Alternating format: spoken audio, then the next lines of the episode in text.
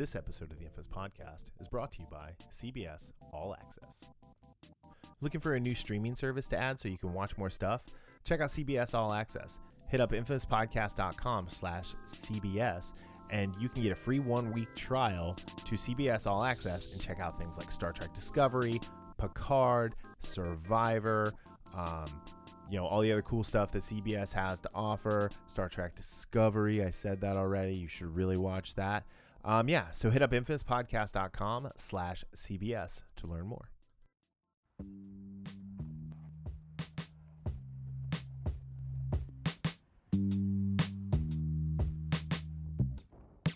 Hey, welcome back to the Infamous Podcast. This is Brian. With me is Darryl. Thank you, Julian, for being a patron. Go check out patreon.com slash infamous podcast. This week we're brought to you by CBS. Lower Decks, the animated Star Trek cartoon, lands soon. Um, I think it's like August 6th, August 4th, something like that. Uh, so that is actually kind of a cool thing that's worth checking out. And uh, yeah, Darryl, can I have put more stuff into the first 13 seconds of the show? I know. Did you even take a breath? No, I didn't. Not one. it's funny. It's it's funny you mentioned lower decks, but do you you know the Arthur John Scalzi? He's known for Old Man's War. Yeah. Uh, for other one, you know, he has a book called Red Shirts, which is ah. kind of like a satire on you know the whole Star Trek thing. That's awesome. I read a sample of it. Uh, I think I actually have to get might get it because it, it's it's pretty funny. That's very cool. it's like they haven't you know they have this ensign, ensign like the opening scene is it's you know it's the captain and you know the away team stranded on a rock mm-hmm. because this like underground Tremors type creature is there and one of the ensigns is like hey i can make it. And he does spoiler alert he doesn't make it. Spoiler he doesn't. So well um on the going geek news blog that i used to do the, my 404 page it says like when you get to a page that doesn't exist it says this shirt this uh, page has been redshirted. be on back over to the homepage to try again so. so that's funny. Yeah. You know, bat, you know, in college sports, when you get, you know, you you get that extra year when you're yeah. usually when you're a freshman, you get redshirted. Yeah. Or in the case of Alex Moran, you try and redshirt your junior year. Yeah, that's true. Little Blue Mountain State there. Sometimes. Little Blue, Blue Mountain State there. yeah. That, anyway, that usually happens for injuries. Yeah. Oh yeah. So. so, all right. Um. So this week we have some news um, we are reviewing a really interesting indie comic called Malek Reigning Devil. Um, thus, the title is Actor versus Actor versus Devil. And uh, we are doing another actor versus actor segment. Um, Darryl picked an actor uh, who I know who he picked because he told me, and I picked an actor who I will not tell Darryl until we get to that segment. Yeah, I, am not. I'm not sure. I'm a fan of that being no, in the dark like you, you don't like being in the dark, so. which is funny because I'm actually in the dark right now because it also looks like it's about the storm. Yeah. Outside, and I turned off the lights, so I'll give you a, a hint. Dark in here. It's not Macaulay Culkin. Hmm. Although if it was uh, Macaulay Culkin for the great, hands down the good son. So anyway. That's actually a good one. It's so That's good. That's a really good one. All right. Uh, so Comic Con at home is going on right now, and um, we're not covering that today. So um, we'll talk about that next week, and we'll do next week. We're going to give a little uh, Umbrella Academy prep uh, yes. to get ready for season two, which will come out the day after we record next week. So um, look forward to that in two weeks. But to kick off today, DC Universe is no longer offering their yearly subscription. Um, the yearly subscription was something like forty nine ninety nine or something like that. It's pretty cheap. Yeah. Um, right. now it's just seven ninety nine a month, uh, which is weird. And then they canceled all the people who had yearly memberships. Yeah, that is I, that's I like from a business perspective standpoint, that is like customer service wise, that is pretty terrible. It's really weird. Um, now, so the weird thing is not all of the stuff from the DC universe is on HBO Max yet. Yet Doom Patrol has moved over there. Harley Quinn, mm-hmm. the Harley Quinn cartoon, is moving over there uh, in yeah. August. Um, but like Titans hasn't moved over yet. And I don't think Titans is going to move over. I think they're going to try and bilk people for eight bucks a month to watch Titans. Which, again, going back to being customer service wise, not a. I mean, I just the whole rollout. I had some issues with, you know, HBO Max and how they rolled it out and how you know HBO Max and you know HBO Now versus HBO Go. They they just have not done a good job in putting a package together that that makes sense mm-hmm. and that is easily understandable. Right. And and again, this and this is just it's funny because it just reminds me of the DC universe. Yeah. The cinematic universe is just throwing stuff at the wall and seeing, okay, does this stick? Yeah. Okay, that's not sticking. We can ignore that. Oh, this is sticking, so let's do something with that. But yeah, it's just it's just poorly executed. Yeah, it is. And I think the whole DC part of um HBO Max is a little poorly executed because a bunch of the stuff is coming off soon. But like it's got some of the cartoon movies. It's got Batwoman. It's got Beware the Batman. It's got this superhero girl stuff. It's got that stupid ass Ray cartoon. I don't know if you watched that on the CWC. Uh, no, I, um, Green Lantern is on there. Um, yeah, Joker, Justice League, and then you know it's got the Flashpoint cartoon, which everybody loves, but I think is awful because the comic is so much better. It's got the Helena Slater Supergirl, Superman the movie, and then one, two, and Quest for Peace, or one, uh, two, three, and a Quest for Peace. Um, it's got the the good Teen Titans cartoon, and mm-hmm. you know Watchmen the series, Watchmen the show, or Watchmen the movie, and then Wonder Woman. And I mean, there's some other stuff on there, but there's not a lot. And it's like touting as like they have all this DC stuff. Oh, Batman Beyond Return to the Joker. But mm-hmm. there's so much more. Like, I don't understand. Like, why isn't Static Shock on here? Why isn't you know on, on HBO Max? Why isn't, you know, um all this cool ass stuff on here that's you know, supposed to that should be on there?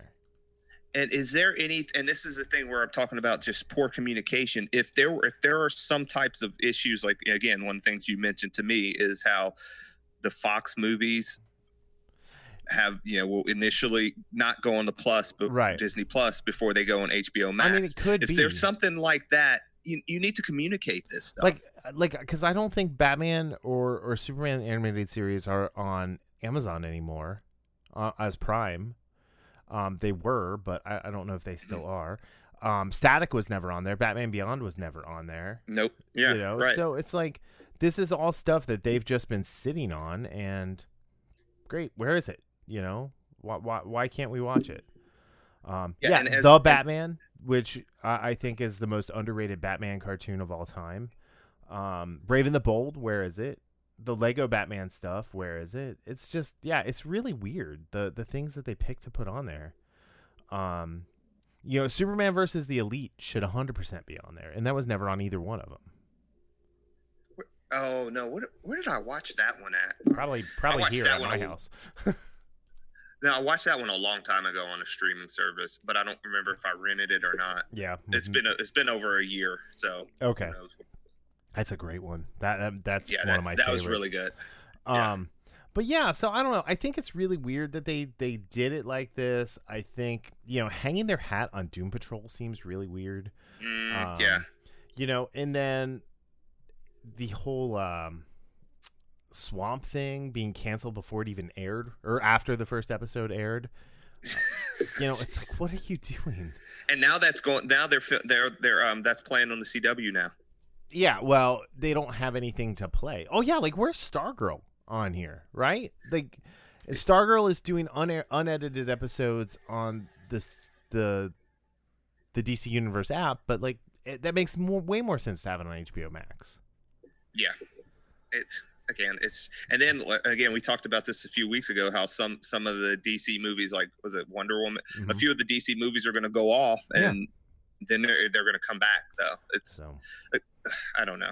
I don't know. Yeah, I don't. I don't get there. it. I don't. I don't understand it. I don't pretend to like get why they do what they do when they do.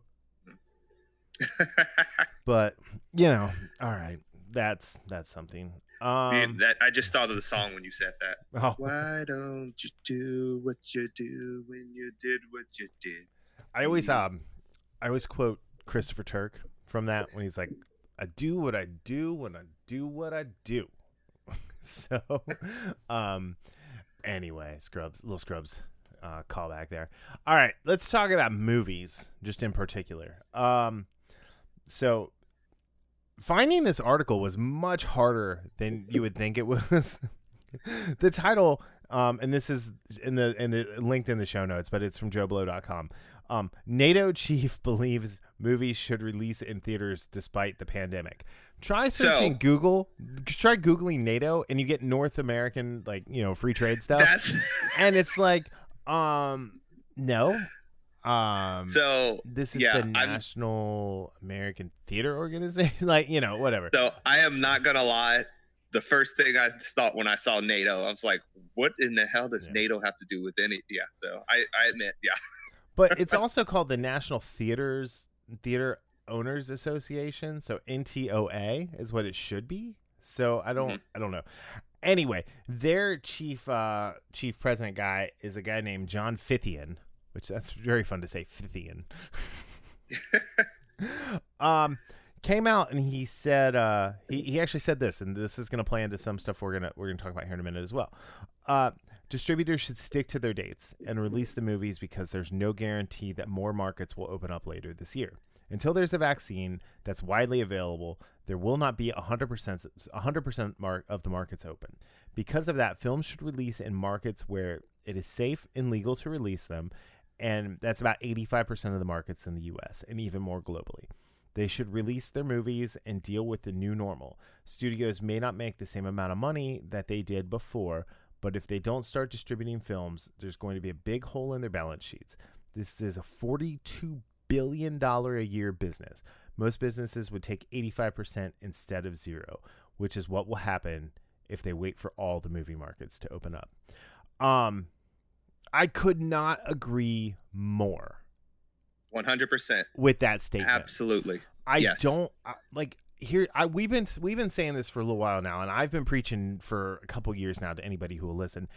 The movie business, the th- the theater business is fundamentally broken and they need to go and treat this like big video game releases. Yeah, yeah, I remember you. Yeah, you were just talking about that recently. And it me? should be like, yes, they should be in theaters for people who want to go to theaters, and it should be available for purchase day and date for people who want to purchase it. None of this renting bullshit. Um, because I tell you right now, if I if the only way I can watch a movie is to rent it for nineteen ninety nine, I'm waiting I'll until wait. it comes out. I'm waiting. And then I'm mm-hmm. not buying it for full price. I'm waiting for that price to drop again just because, you know. I'm yep. not going to go pirate it. I'm I'm I'm too old for that. Uh, you know, I'm too old for this shit to, to go pirating things. But, you know, at, at the same time, like you have movies like Tenet that keeps getting pushed back and now it's been pushed back indefinitely. And like the movie's so overhyped at this point. I have zero interest in seeing it zero. Where I was kind of interested in it before. Yeah, and, and what did I tell you about Tenet? Like, just we're just using that as an example. As far as being overhyped, it could be a, a great movie, but like the more I see the trailer, I'm not sure. I I do want to see it, but I will say I will say the same thing that you just said. I like my interest is dying down for yeah. to see that movie. Right. Yeah. It, and yeah, I don't. And to go yeah to go into this whole thing he's absolutely right and one of the things you told you talked about you, you, were telling me about you know the whole insurance mm-hmm. business mm-hmm. with movies being written off look it, it's going to be a long time before some people even with a vaccine are going to want to go to the theater that's and some people aren't just aren't going to go to the theater anymore yeah you're never going to have that hunt like well i'm just going to use 100% for instance before all this started you're never going to have that now for various reasons well in, you know, I think one thing to consider is, you know, New York and LA aren't open. Right? Yeah. you know where movies make money? The the most amount of money? It's everywhere but New York and LA. It's the fact that people in the middle of the country go when when you have people from Pennsylvania to Colorado, Nevada, whatever, going to see movies two and three times, that's how your movie makes money not yes. because people in New York and LA. And yes, they they are big big cities, right?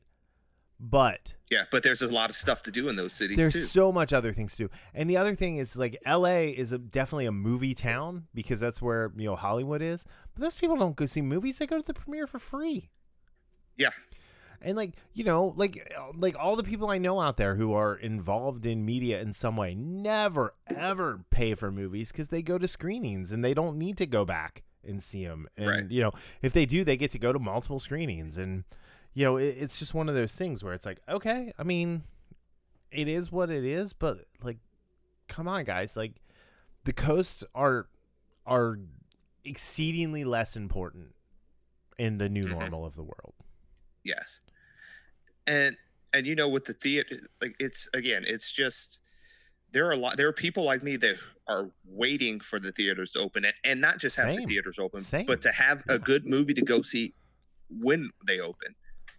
Like, I I was mean, gonna I'm- go see that stupid Russell Crowe road rage movie because I want to go see a movie, Yeah. and it got I- I pushed back until God knows when.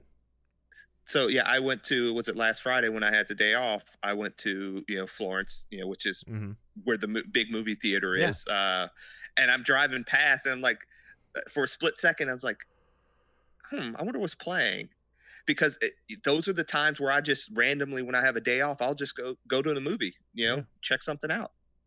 hmm So, but yeah, they're they need to start releasing stuff and not trying to wait until every the coast is clear, and that's what it seems like they're doing. Yeah. But you're doing yourself a disservice because you know again there's going to be all these movies like and some of the bigger movies might be able to get away with it maybe hmm but you know with all these movies getting pushed back and pushed back and pushed back there's going to be less theater screen less screens to see some of these smaller movies Yep. So if anything if i'm some of these smaller movies like the you know the russell crowe Yeah. that shit out there Yep. you know people are going to go people are to go to the movies Yeah. you know not as many as you want no but people like me people like you we're going to go to the movies Yeah, I mean, so China. This goes into our next story. China's reopening theaters much much faster. They reopened everything on on July twentieth.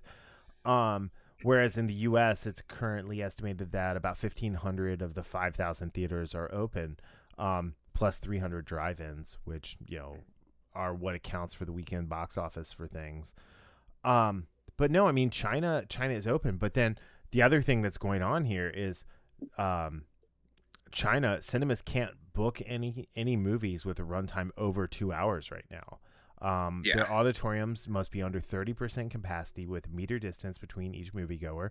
Movie theaters will provide mask, gloves, sanitizers to all employees and attendees, and of course a rigorous cleaning routine with at least two hour uh, with at least two times disinfection a day for public areas such as the lobby, uh, theaters, washrooms, and hallways, um, and at least five times disinfecting the ticket machine each day, vending machines, public chairs, key areas. So you know, I mean, they're they're definitely like, you know, and, and first off, China's a bullshit country full of bullshit stuff right now, but yes like they they're they're right here. They're opening this stuff now. I think limited it to two hours is really That- silly, kind of- and yeah. like.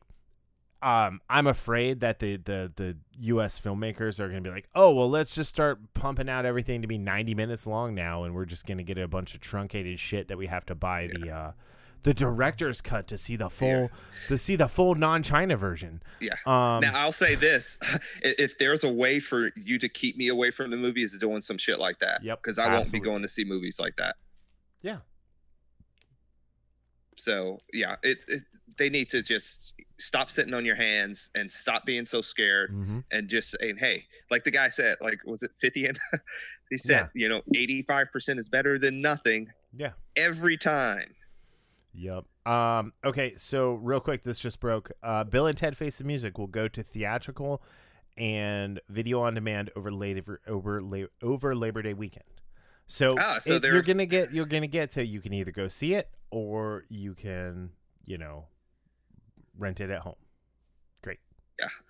Let me buy it at home. Don't let me rent it, but you know it's gonna be a rental because that's what they're doing right now. Um, Yeah. Anyway, so yeah, it, it, it's things like that, or the article you sent me a little bit before we started. Um, Mulan is off the calendar. It- It's like it's there's in it is like Tenet. It is, um, TBD. Yeah, TBD indefinitely postponed. Um, which is weird. You know, Mulan should definitely come out. Uh, Avatar is delayed. They've delayed the Star Wars movies by the year, uh, by one year for the studios to adjust to the pandemic. And I mean, this is what 50 is talking about. You're going to run into a spot where you have all these other movies because movies are, guess what? Movies are going to start being made again. And you're Right. going to tell me you're going to push everything back. Um, New Mutants is supposed to come out on August 28th, like you said. The personal history of David Copperfield goes from August 14th to August 28th in limited review, uh, limited release. Matthew Vaughn's The King's Man is September 18th now. You know, it's just, um, yeah, I just I don't know. It, it's just you know, it's it's sad. It's it's just this is the one like you know you and I bonded over you know Yeah. m- movies like the we were we we we met at work and I made fun of your Buffy dolls and you made fun of my action, Action figures. figures. and um you know you had that Spawn statue that was really cool and then we're like hey let's go see Iron Man because you know we both like comic books and Yeah. uh even though you don't like comic books anymore so but uh anyway um but yeah so i mean to me this is sad like i don't think do we even get to go to a we didn't even go see our like big like friday let's take the day off and go have go find a cool place to eat a burger and watch a movie No, um, the last what was the last one? Was it maybe Brightburn? brightburn last year No. brightburn Yeah. was the last one we did yeah Yeah. so man i really like that movie i know it got torn apart Yeah. but i really like that movie I, I I really like that movie too. So, I really enjoyed it. Um, but yeah, so you know, it, it's just there's all this stuff happening right now, and and it's horrible, right? But you know, if if you can distance people, and you know, they keep talking about putting plexiglass up, and I really hope they don't do that because it's gonna Don't put like that. really weird glares and like Yeah. Just yeah, please don't do that. But um, anyway, so yeah, let's reopen the movie theaters so we can have some fun stuff to do. Um, and- Hashtag open theaters. I would say Yes. hashtag like I would do that, but I don't. I'm I don't. I'm not on that foul piece of garbage that is Twitter.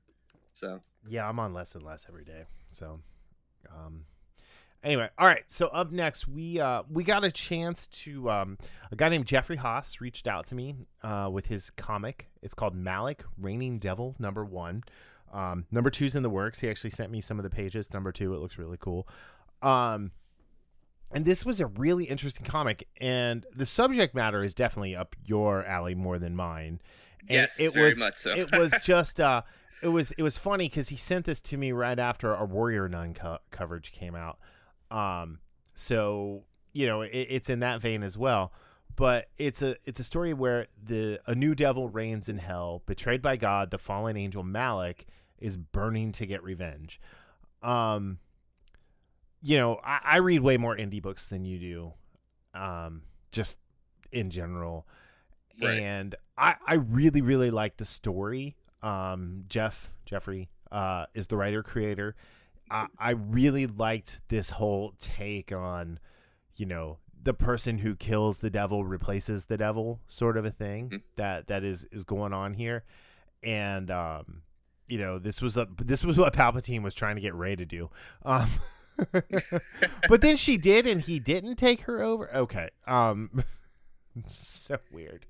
anyway, yeah. Anyway, uh, anyway, and then the uh the art is from Julian Manuel, um, Almiron, I think is how you say that. Colors are by Chris McAuley. Editor and letter letterer letterer is letterer is Phoebe A Xavier, and covers by Edwin Rwothomio. I guess is how you'd say that. Anyway, uh, Rwothomio. Um, I personally like as far as indie goes, like this is this is definitely a, a cool style, and it's a style all their own, and I appreciated it. I know you're kind of more used to the mainstream books, so it, you're not necessarily necessarily quite as used to um, this look and feel. Right, and it's funny. Like I like how you, you know, one of the things I it really popped out with the coloring of Mhm. it. I really like the color. And from an artwork perspective, yeah, the art, you know, for me, again, I'm not a huge into indie comics. I'm actually, you know, haven't been into like consistently into comics for a while now. So, like it, it does take getting used to the artwork and and things like that. However, like the story itself and the premise of it, I really, really, really Yeah. liked. And and so this is a this is a continuation of um of a story that was in the Gunmetal Black Ops number one anthology about Malek killing Lucifer. Um, I love Malek's design. Yeah, and so one of the things, so th- so that was one actually one of the issues I one of the only issues I had with the story itself was just how quickly he killed Lucifer like in one page, and I, I thought that that could have been there could have been something better there as far as Yeah, drawing out that conflict instead of just being like boom. So, but you saying that that this is like a continuation from something yeah. So else. like there was a essentially it's like a short story that they they did Okay. the the first part of it in, and then you know here we go, um, with the with the second part. But okay, Yeah, so but yeah, I, I understand what you're saying and, and how it can be a little weird to kind of step into something that the world already exists um without a lot of build up. But what a lot of these what a lot of these indie writers do, which I, I've always appreciated, is they they kick the story right off. They don't worry about world building right away. They just get you they get they, they get you with that hook. And then around issue like four, five, whatever the second arc, they'll go back and do like the origin story, which I think is a really Okay, cool way to do it. Um, actually i actually in that in that type of i would I actually don't mind that then Yeah. you know again that's like just my inexperience with with the medium of indie comics I know, noob. i actually do like i actually I, I like when tv shows do that Yep, when same. I, I i really do because it's different so you know that that does change things a little bit for Mm-hmm. me one of the things i i couldn't help but think about you know with the idea of you kill the devil you become the devil it reminded me of chronicles of riddick you Mhm. keep what you kill Yep, exactly. And and you know he I- does kind of have that same look, right? Um, Mhm. as the uh, Karl Urban's character as the necromonger there. Yeah. Uh, I do like that when he he takes over and everything, and then uh, the angel Gabriel comes to him, and then they're like, "Yeah, well, we've got uh, Masset, Masset, um, who's gonna come and take hell from you now, and we've created Yeah. like." Malek, you were made to kill Lucifer, and now we've made someone to come kill you. Um, and I do like how they keep leaving out the part that they, that you lose your wings when you go to hell and then heaven is shut Yeah. off to you. It's like, hmm, would you take that deal if you were, um, you know, a uh, an angel? seraphim Yeah, yeah. Right. Uh. So yeah, but I like I like the flaming swords. Um. Yeah. I like it when when he finally like pulls all of hell together.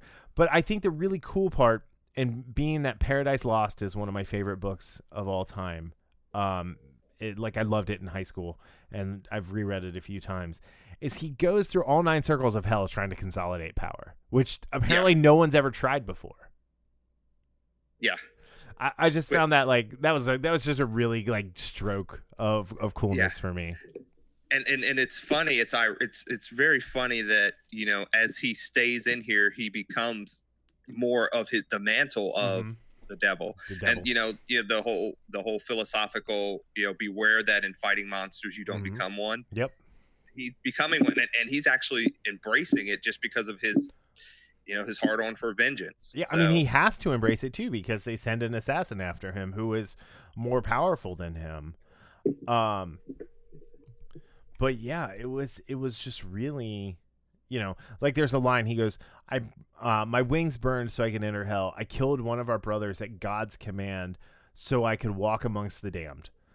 And then Yeah. Gabriel replies, "And the Lord thanks you for your service. Now you must Yeah. really calm down. Hell's not been kind to your demeanor." It's like, "Oh my god, you're an asshole!" Like, yeah, yeah. That that's kind of like the angels on Supernatural, which Oh, like, absolutely, calls them- right. yeah, they So- always call them dicks. Yeah. Yeah.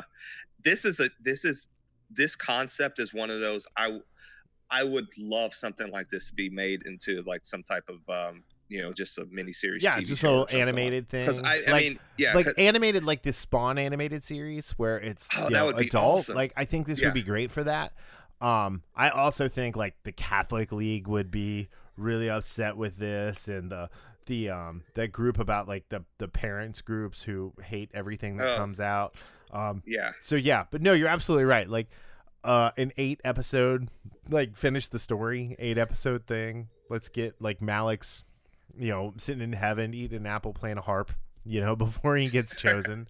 um, or like get a training montage of him like training to beat the devil, like Rocky style. Training mon- yeah, training montages are always. So they they could I go to Russia and he can run up the the the mountain the, and s- the Russian steps. yeah, he could do the mountain, and then he could do, uh, you know, the moving the rocks and putting Adrian in the in the rickshaw and or the go uh, whatever the wheelbarrow and picking her up, and yeah, that would be that would be epic. I'm in for that. Yep. Anyway, so no, it's just a really good comic. Um, oh, what was I? I just had the I have the link. Hold on. Um, I gotta go to my notes. Um, but yeah, no, it's really good, and it is. Uh, oh, I did not put the link in.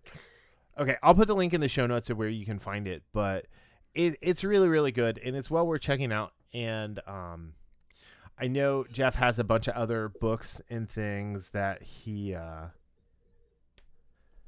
he he's got out and everything, and, and it's well worth checking out. And I'll, I'll link to all of that stuff in the in the show notes. Cool. Sounds good. All right, are you ready I'm ready. for the SmackDown of all SmackDowns?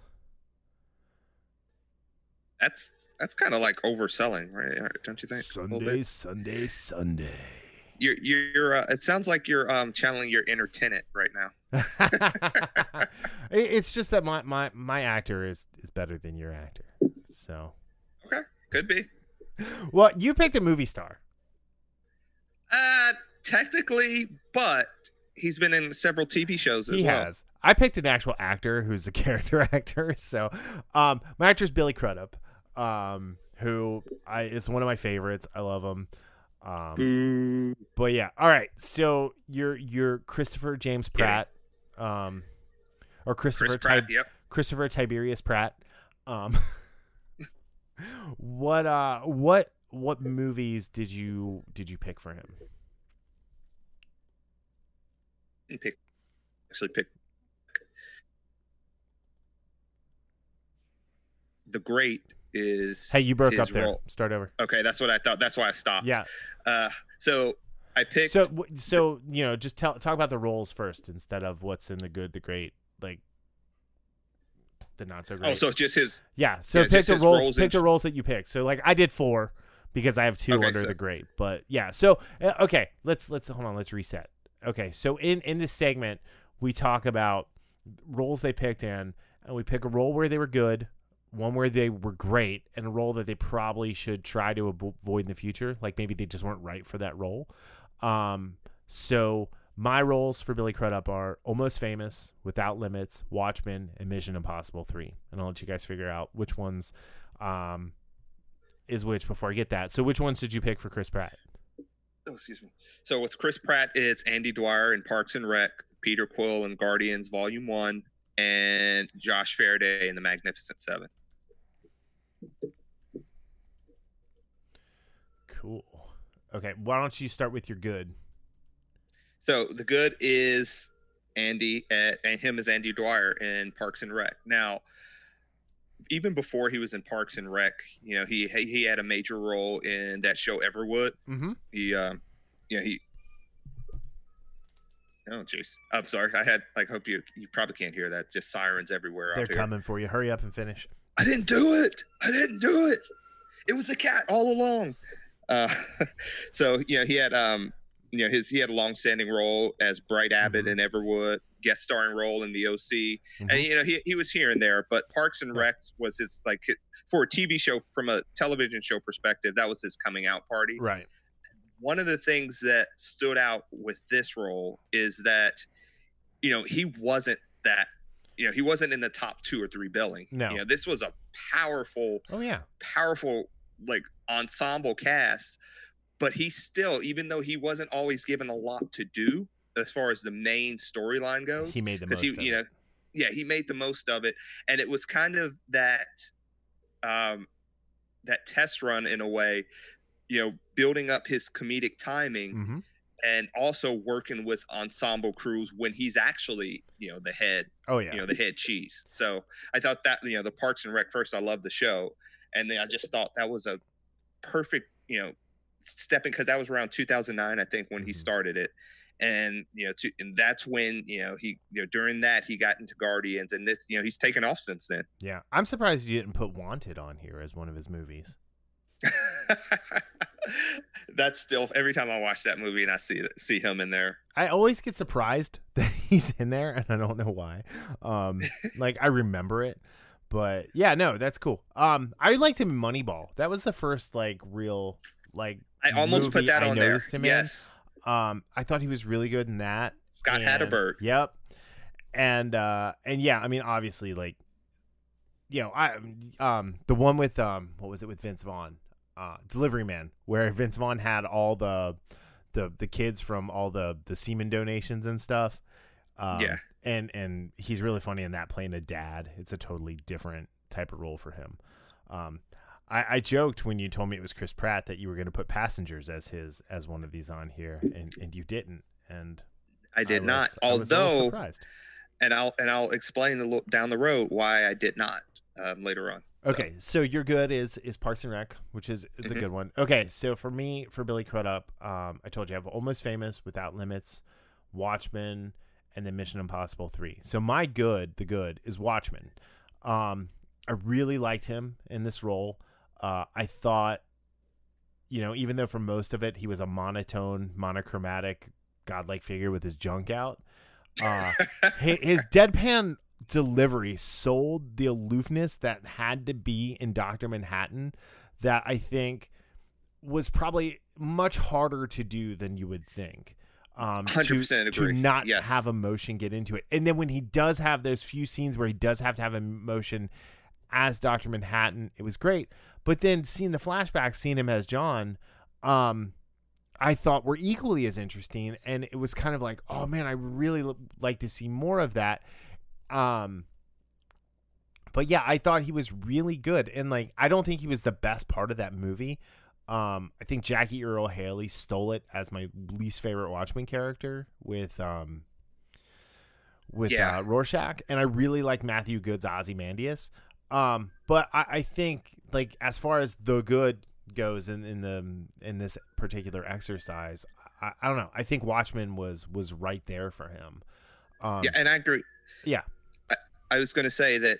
Yeah, you know, some people act monotone just because their talent level is not up to par, but to actually set out to do that because of your character and do it in a way that's believable and yet and it, again one of the examples you're talking about emotion is you know on the tv show when he's confronted by all of this stuff about you know you gave me cancer and this and that and just how that he's like the emotions that are coming out from him are are alien in the Mhm. sense of he doesn't know how to deal with it so that i i, I agree with that that's that was actually a, good, a very good role for him Yeah. and a very good performance So, all right. Uh, before you get to the the great, let's uh, where where what?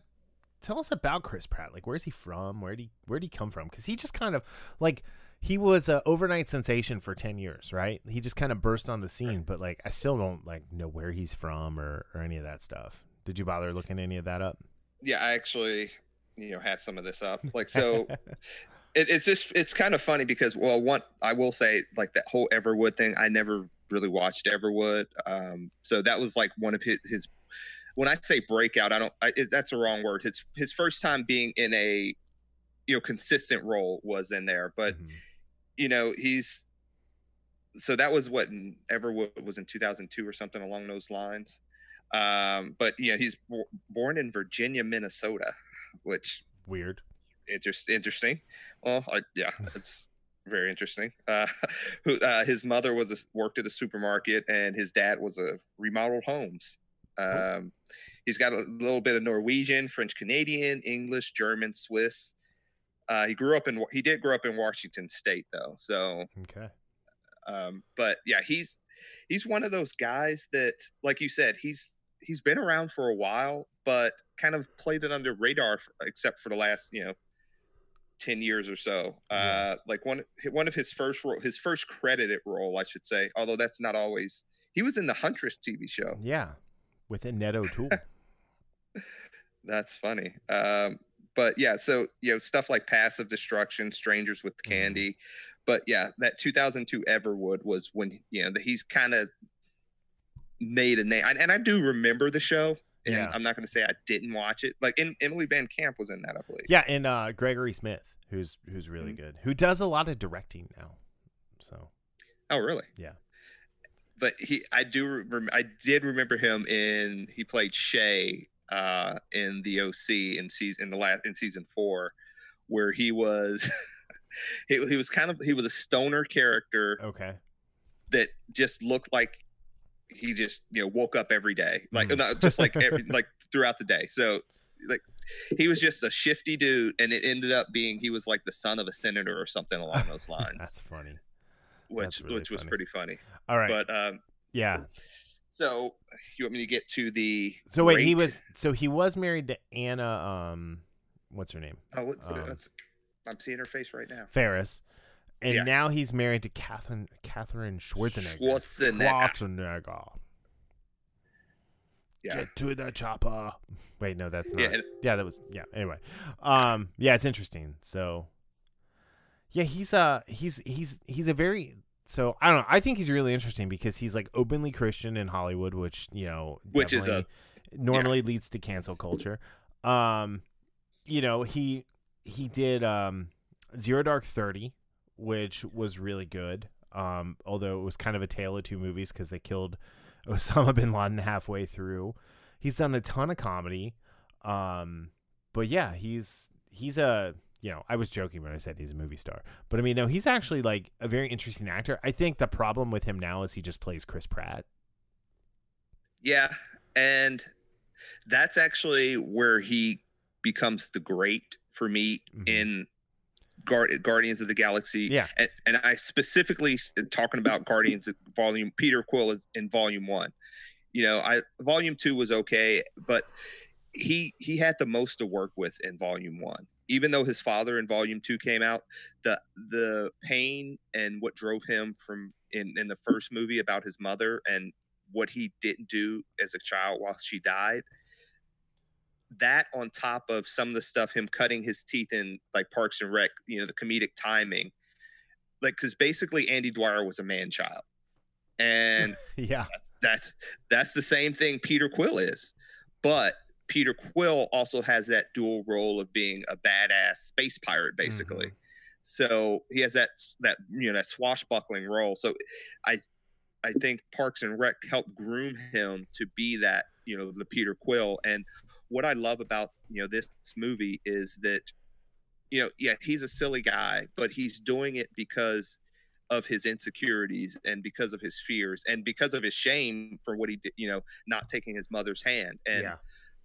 Like he doesn't have a lot like and one of my the scenes one of my favorite mcu scenes is and it still gives me goosebumps every time i see it is at the end of guardians when he grabs the power stone and he sees his mother and he says and she says take my hand and just the look on his face and just like when he says mom i mean that's like chris pratt right there just being able to channel that emotional pain Yeah. of his character and and that's why i think you know marvel does a great such a great job getting the right actors for these characters Absolutely. i mean they it's just amazing and this is like again we still have guardians 3 to come out whenever but in for me, this is- 2047. but this for me is like this is his seminal role as at this moment you know. Absolutely. who, who knows what's going to come for chris pratt you know down in the future he still has the jurassic world mm-hmm. Owen, Owen Gray or whatever, Yep. which I thought he was good in, but Yeah. it, it's not enough to make an impact on this list. We're, what we're doing now, Yeah. but Guardians one, specifically Guardians one, that's his great role for me. So the best thing about Guardians One actually goes back to Parks and Rec, um, when he shows back up, you know, and he's all skinny, and Yeah. uh, he's like, How, "I lost fifty pounds. I just stopped drinking beer." Yeah. and it was like, and and Rob Lowe's like, "What?" But um, they also never accentuated the fact that he was totally ripped. They had him wearing like the most Andy thing ever, right? Andy he just wore yeah. Andy's clothes. He never bought new clothes that fit him. He was just wearing the clothes that were three, four sizes too big. Um, but yeah, no, that's that's a good one. That was that's you know I agree with you 100. percent It's that's the role that that made him, and uh, and yeah. So all right, so uh, I had to do two for the great for mine. Okay. Um, so I did Almost Famous, uh, from the year 2000, the uh, uh, the Cameron Crowe movie, and then Without Limits, which was uh, produced by. It was actually the first movie by Cruise and Wagner. Um, that that they made. So in Almost Famous, he plays um, the Stillwater guitarist Russell Hammond, who he's just this rock star who's struggling like with who he is as an artist, who he is as a man, um, and he decides to take um, this young kid William Miller, who's a writer who, who who conned his way into being a writer for Rolling Stone because he was such a good writer, and it was '70s and they didn't meet anybody. Um, and he takes William under his wing, and you know takes him on the road, is teaching him the ropes, um, and the entire time like. Billy is super likable and like so charming and like you're rooting for Russell the whole time. Like even when he you know and I, I put here even when he figuratively stabs william in the heart um but he makes it right. Like that's the beauty of it. And and the thing is is is he's super earnest and he's super down to earth.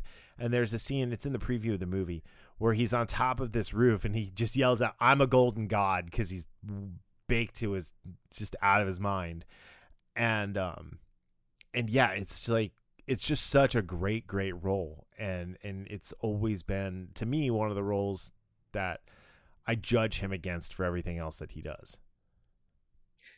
So I can't give you much on that. Uh, I've only seen almost famous bits and bits and pieces. Oh, dude, and, you're missing out. It's Cameron. Crowe. It's my Yeah. favorite Cameron Crowe movie. Right.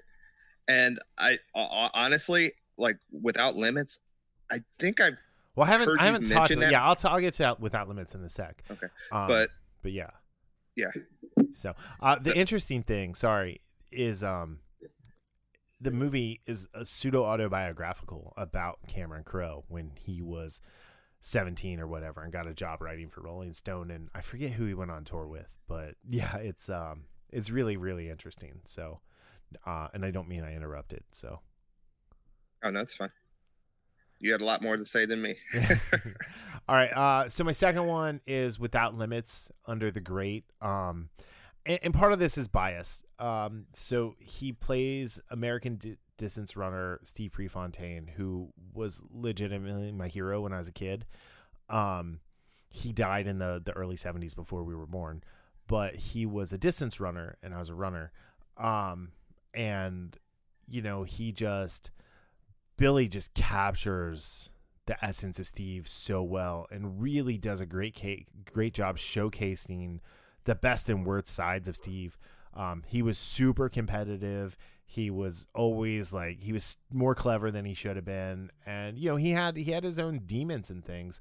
Um, but I think what really puts this in the great is for me is um, they show the scenes of the 1972 Olympics in Munich when um, the the Israeli uh, Olympic team was kidnapped and murdered.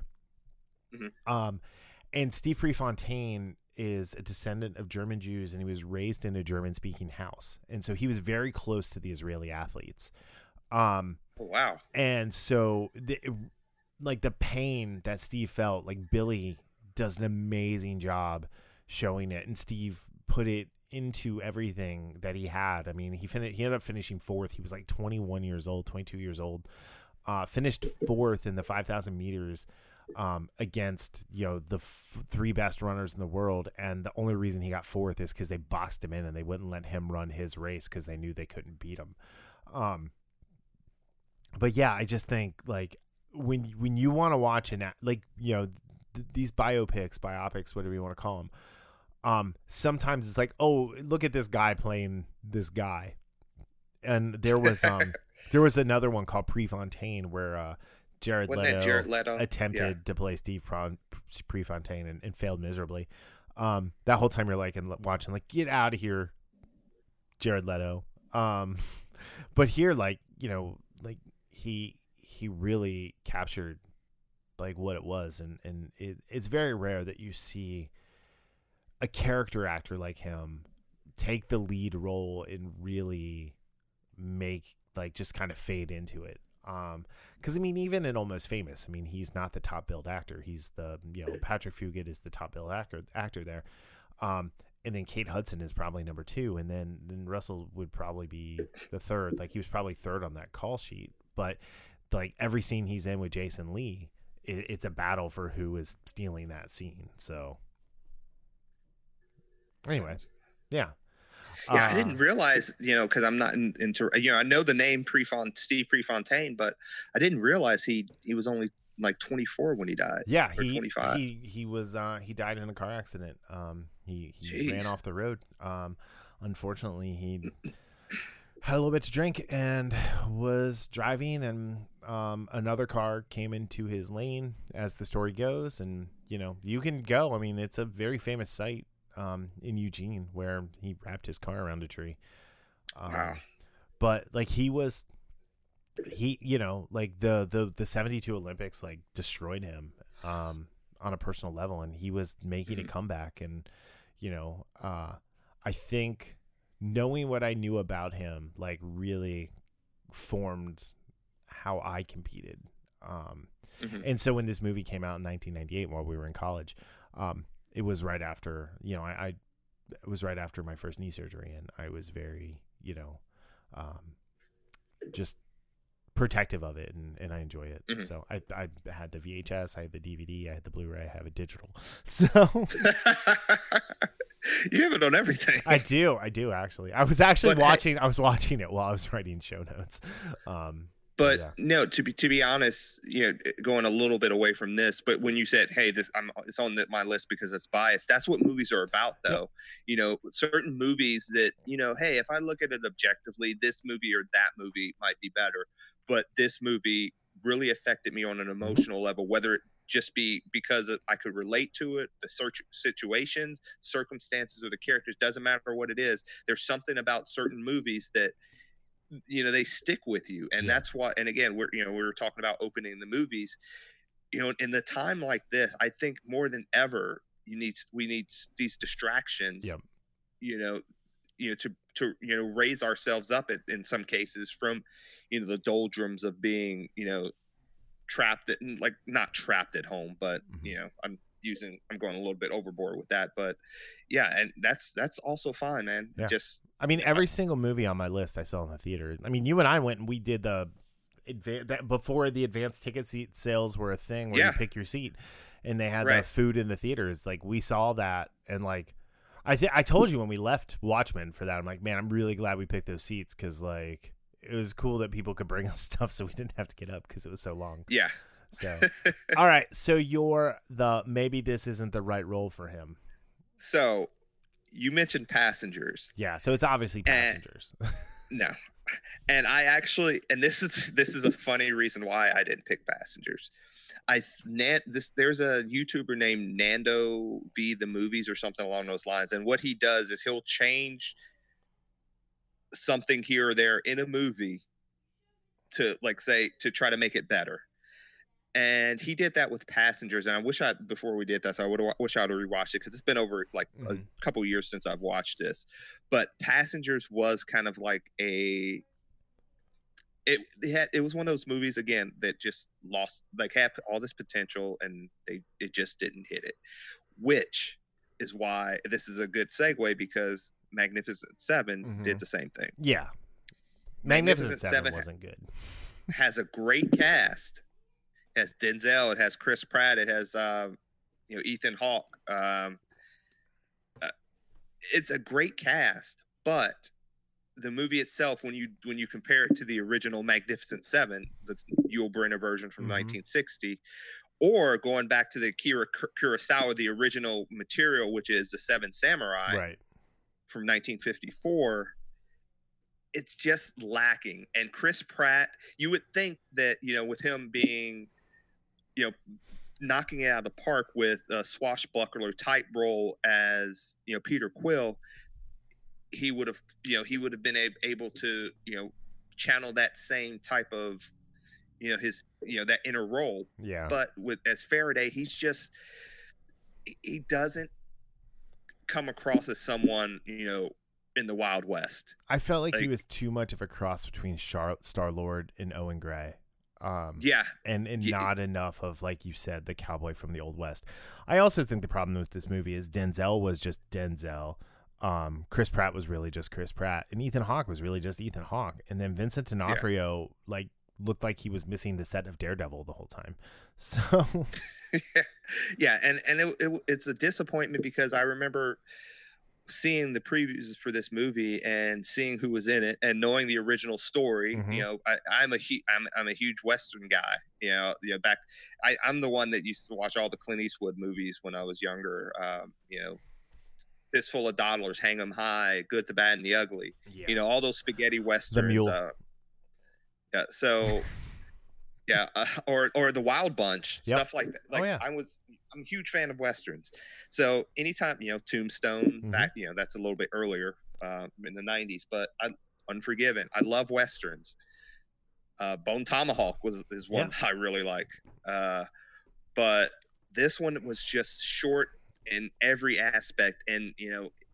Even if Chris Pratt would have done a better job, it would, the movie would have lacked but he kind of fell into that same thing like you were saying like he did not channel his inner basically inner cowboy. It, it was more of chris pratt. Mhm. and that's where you know the movie as a whole fell for me and his participation in it fell. And i just i don't know if you know being in a western is quite the thing for him although he's going to be in a new like he's cast to be in that uh what is it called?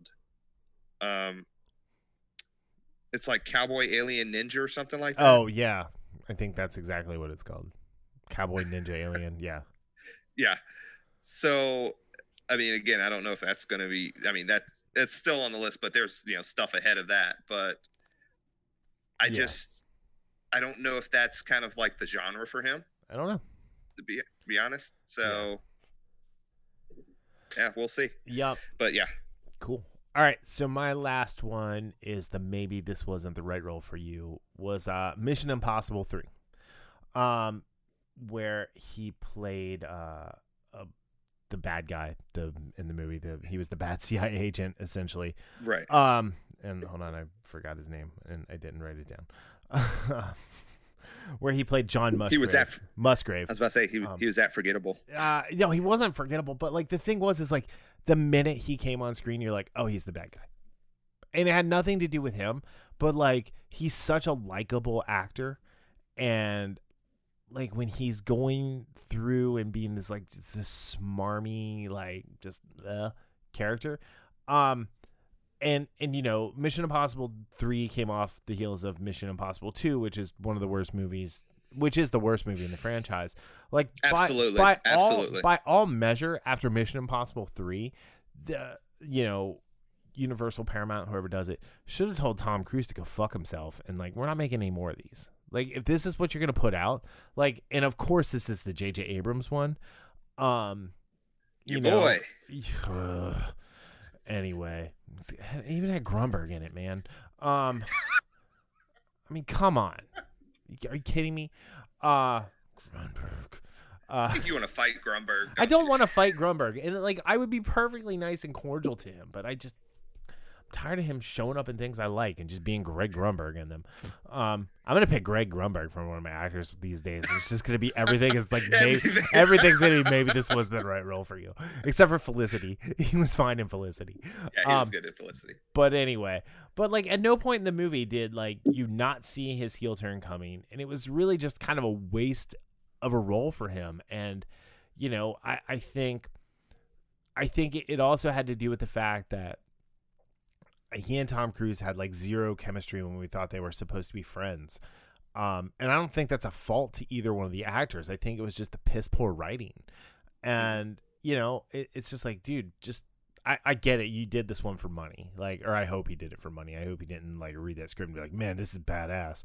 Um, you know, and, and so yeah, I mean, and everybody has those, and you know, again, it just wasn't the right role for him. He wasn't bad in it. It just it didn't yeah work. it's it's funny. Uh, just going real quick back to Mission Impossible 2. I remember I was showing one of my. This was several years ago. I was like, "Oh, you should watch the Mission Impossible series, and we'll start with one and two or whatever." and I'm like, "Oh, two is so good." And, and I, granted, I hadn't seen it in like ten years, and we were watching it, and I'm like, "Oh my god, this movie is not good." it was it's it was a struggle to get through that movie right. And I did I did like some of the some of the ideas from MI3, but to your point, yeah, it. Spoiler alert for Fallout, Mission Impossible Fallout. It wasn't like Henry Cavill, um, his role in, in Mission Impossible Fallout. Yeah. It, like, it was similar role in the sense of what was going on with the character, Mm-hmm. but the writing for Fallout was so much it was far superior. The writing and directing of Fallout was far superior to Mission Impossible 3. Mm-hmm. So and again, like you said, it's it's not that, that he necessarily did a terrible job in you know MI3. It's just that the circumstances around it, like just kind of like what I was saying with Chris Pratt. Although you know, I think it, like I think Crudup is a better like overall actor than Chris Pratt. Um, so he has he has a little bit more range. Um, but it, they're in the similar circumstances where you know the vehicle itself did not do them any favors. Yeah. And I mean, like, Mission Impossible 2 was in 2000. Mission Impossible 3 was in 2006. And then, um, what, Rogue Nation was the the next one? Was in like, Ghost Proto Ghost Protocol. was it Ghost, Was- Gro- Ghost Protocol? Have Yeah. there been three new ones? Yeah, Ghost Protocol, Rogue Nation, Fallout. Like Rogue uh, Ghost Protocol was in ele- 2011. Rogue Yeah. Nation, I think 2015. Mm-hmm. 2011, then Fallout 2015, and 2019 or 2018. Sorry. Um, yeah. So it's just like by all means, this should have killed this franchise, and it wasn't his fault. Yeah. But, um, it just wasn't the right role for him. Anyway. Uh, yeah, yeah. It is what it is. And but yeah. and that sometimes happens. So it's you know sometimes the circumstance it happens. Sometimes it's you know like you said, sometimes a guy will mail it in for a paycheck, like Mhm. Bruce Willis seems to do half the time now. But Yeah. um, Yep. talk about a guy playing himself, like Bruce Willis. I was like, wow. Anyway, although I do love him in the Red movies, the two of them that were. Oh, I, I didn't see the second one, but the first one has that awesome scene where he does the skid in the car and he like comes out as the car is like skidding around him and he just starts shooting at Karl Urban. Um, Yeah. But I'll tell you this: if Karl Urban's in a movie, you've got a eighty percent chance it's going to be really good because that guy just knows how to pick good stuff to be involved in. Yeah, So- I really like Karl Urban. Me too. Huge, huge. So I'm I'm really excited for the boys to come back in August. Oh, I can't wait. So, or is that September? September. September, because we Yeah. were talking about September Yeah. 4th, I think, Yeah. isn't it? Something like that. September the fourth. Anyway, um, huh, interesting. Um, okay, this just broke or broke today. Uh, Amazon. Did you ever read the the graphic novel Paper Girls by Brian K. Vaughan? Actually, was reading it. Uh, I read like the first four or five issues. Okay, so it's kind. if you guys don't know, it's kind of like Stranger Things, but girls on a paper route. Um, and uh, it looks like Amazon has picked up the adaptation to take it to series. Interesting. the first 15 I- issues were really good and then Mhm. it got really really strange and yeah but um if you guys don't know brian K. Vaughan is the guy who does saga Y the last man ex machina he's like he did a really interesting like canadian movie uh uh, canadian movie canadian cart uh comic book called we stand on guard um where it was like a post-apocalyptic canada and like it was really quite interesting but yeah There are so many jokes for that. it's so Actually. many, yeah. Um, but yeah, I don't know. So I'm kind of excited to see what happens here with the um, Comic Con at home stuff, and and see to see what see what comes out of this. Um, these this next few days. yeah, I, yeah, I'm, I am. Like I said, I watched the uh, New Mutants trailer, and I am really, ex- you know, cautiously excited for this movie. I, I Mhm. you know, because I. I, I I've been looking forward to it for what six years now. it seems like. Um, That's just in 2020. yeah. Six years. so yeah, I, I'm I'm in, curious to see some of the stuff that's going on, you know, this week in for Comic Con. Yeah. See some of the stuff we're gonna get out of it. Yeah, it should be it should be interesting. Um and you know, at least they're still finding the time to to release stuff and and share some news. So um but yeah. Yeah, they had the like so the panel. It was cool. It was pretty cool. They I didn't watch. I just watched the, the trailer part of New Mutants, but they had the entire cast, you know, in the in the Zoom call Mhm. talking about it. So that was pretty cool. Yeah. So hopefully it sticks to that August twenty eighth date. I don't know. I've been having fun following just kind of we're done. Um following the uh, the Johnny Depp Amber Heard stuff. Have you been following any of that? Oh, I, yeah, a little bit of it. It's yeah, just like like all of the he said she said, but then like you look at her and you look at Johnny Depp and like, all right, he she could kick the crap out of him with like just one hand tied behind her back. He's so emaciated and little. Um but like just the weirdness that's come out of it, like pooping on someone's bed. Who does that? that's something a cat would do. Yeah, I, That's I'm actually sure, something a cat. I'm sure that's Cooper something has a done cat that. Yeah, had. yeah. Oh Cooper's no, done that no. Uh, like uh, Cat did that with my ex years ago. Ah. Is because he was like, dude, this is my territory. Mm. and he pooped on her bed. I was like, oh, uh, this is a thing.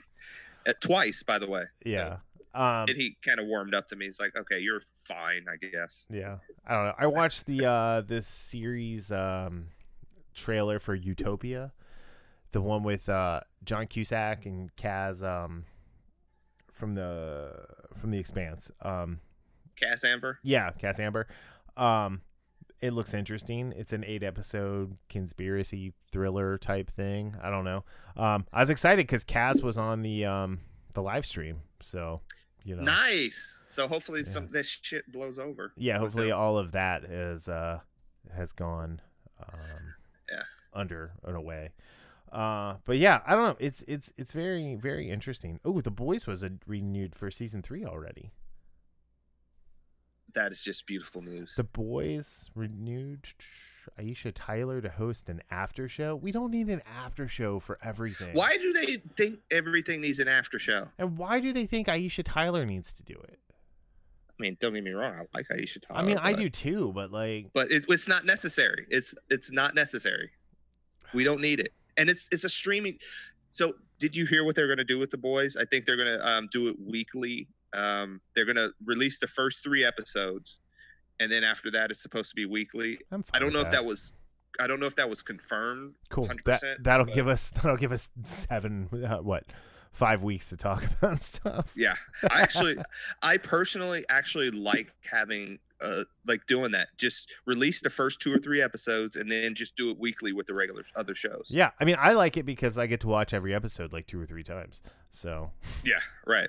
but yeah, I I don't know. Um oh, you know, so we we had talked about um Old Guard last week and I I continued my Charlize mini marathon and watched um Mad Max, I watched uh The Long Shot and then I watched uh Fate of the Furious.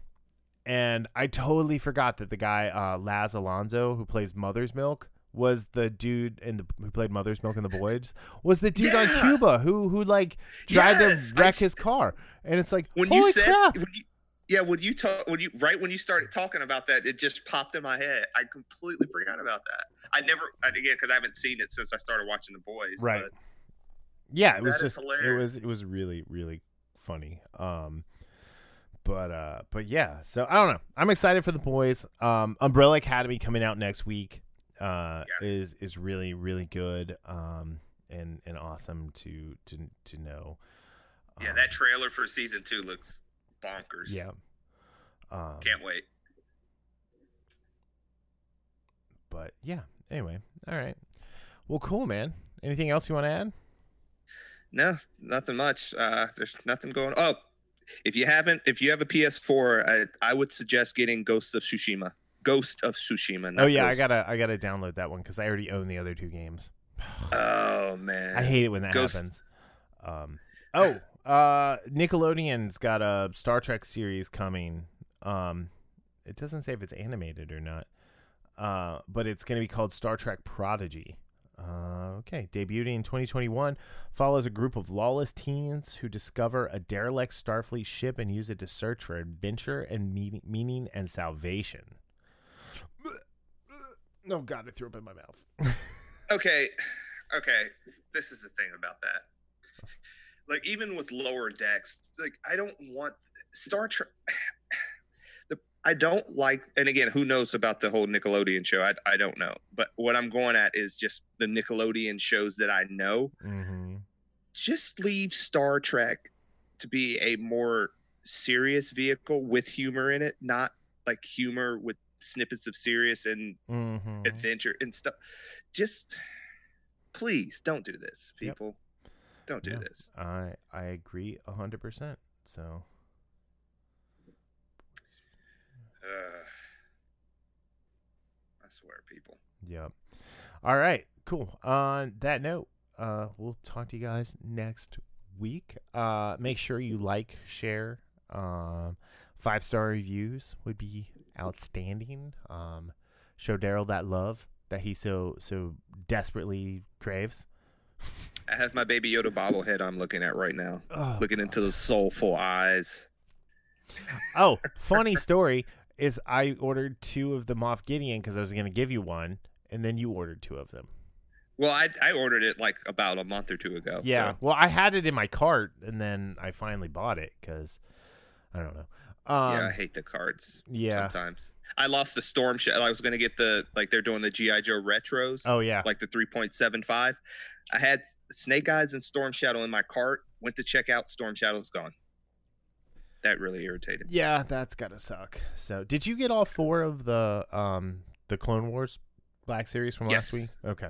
Yeah, right. So, because I did do two of each of those. So, anyway. All right. Well, cool. On that note, guys, we will be back next week, and we'll talk to you later. Bye. See ya.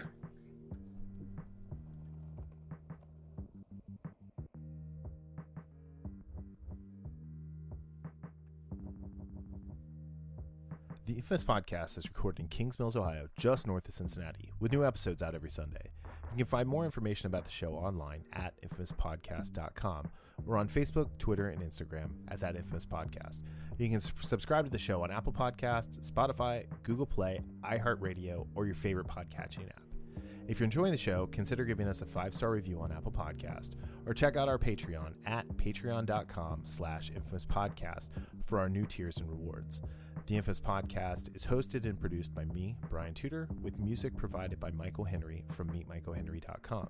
You can find me on social media on Facebook, Twitter, and Instagram as at Brian Tudor. So, whenever you're listening to the show, have a great day, night, evening, weekend, whenever it is, and we'll see you next time. Later.